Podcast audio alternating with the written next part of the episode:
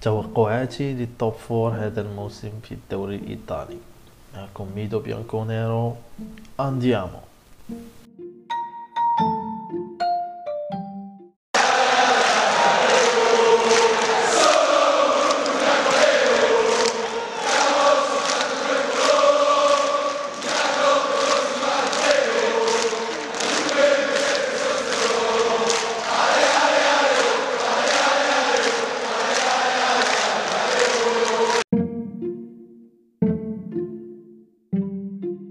بعد مرور ست جولات على انطلاق الدوري الإيطالي. غادي نعطيكم توقعاتي لل top four هذا الموسم. موسم اللي كان استثنائي بجميع المقاييس موسم دخلوه الفرق دون معسكر استعدادي كافي.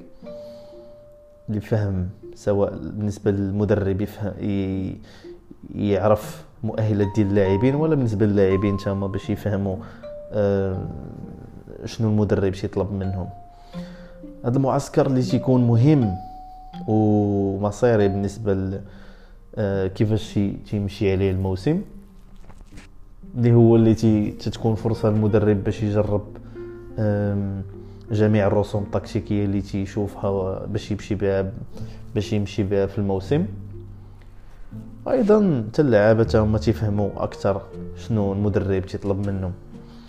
يعني هي هي القضية déjà صعيبة حتى على المدربين اللي اللي زعما مدربين ولا اللاعبين اللي déjà كانوا مع الفريق.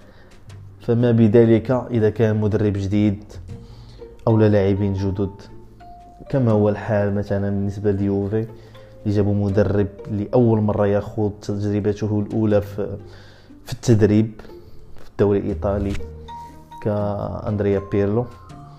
وأيضا تيكون صعيب حتى اللاعبين الجدد باش يدخلوا ويتاقلموا سواء مع الفرقة وشنو مطلوب منهم وعاوتاني باش يفهموا المدرب آه والأفكار ديالو.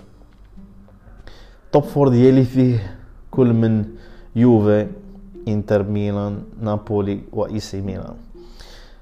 إي سي ميلان اللي فهاد ست جولات كتي تيكمل السلسلة الإيجابية ديالو اللي كان بداها من من الموسم الماضي بداها من بعد توقف ديال كورونا وكمل عليها.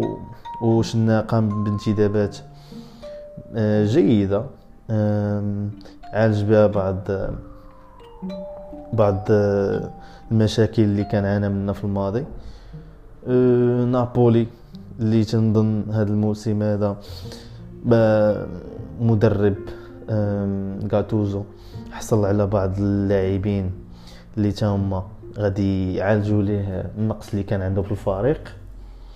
ثم اليوفي بطل بطل التسع مواسم واللي تي تيطمح للعاشرة. وإنتر اللي تنشوفوا آه التشالنجر الأول آه واللي البطل المتوقع لهذا الموسم بعد.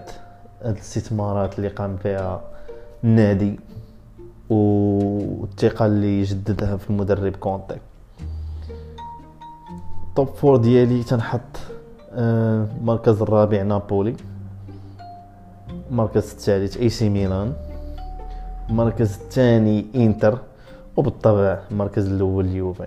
تنظن أن اليوفي بالتركيبة اللي عنده وبهاد اللاعبين الشباب غادي يكمل غادي يكمل السطوة ديالو على الدوري الإيطالي وغادي غادي يفوز باللقب للمرة العاشرة تواليا.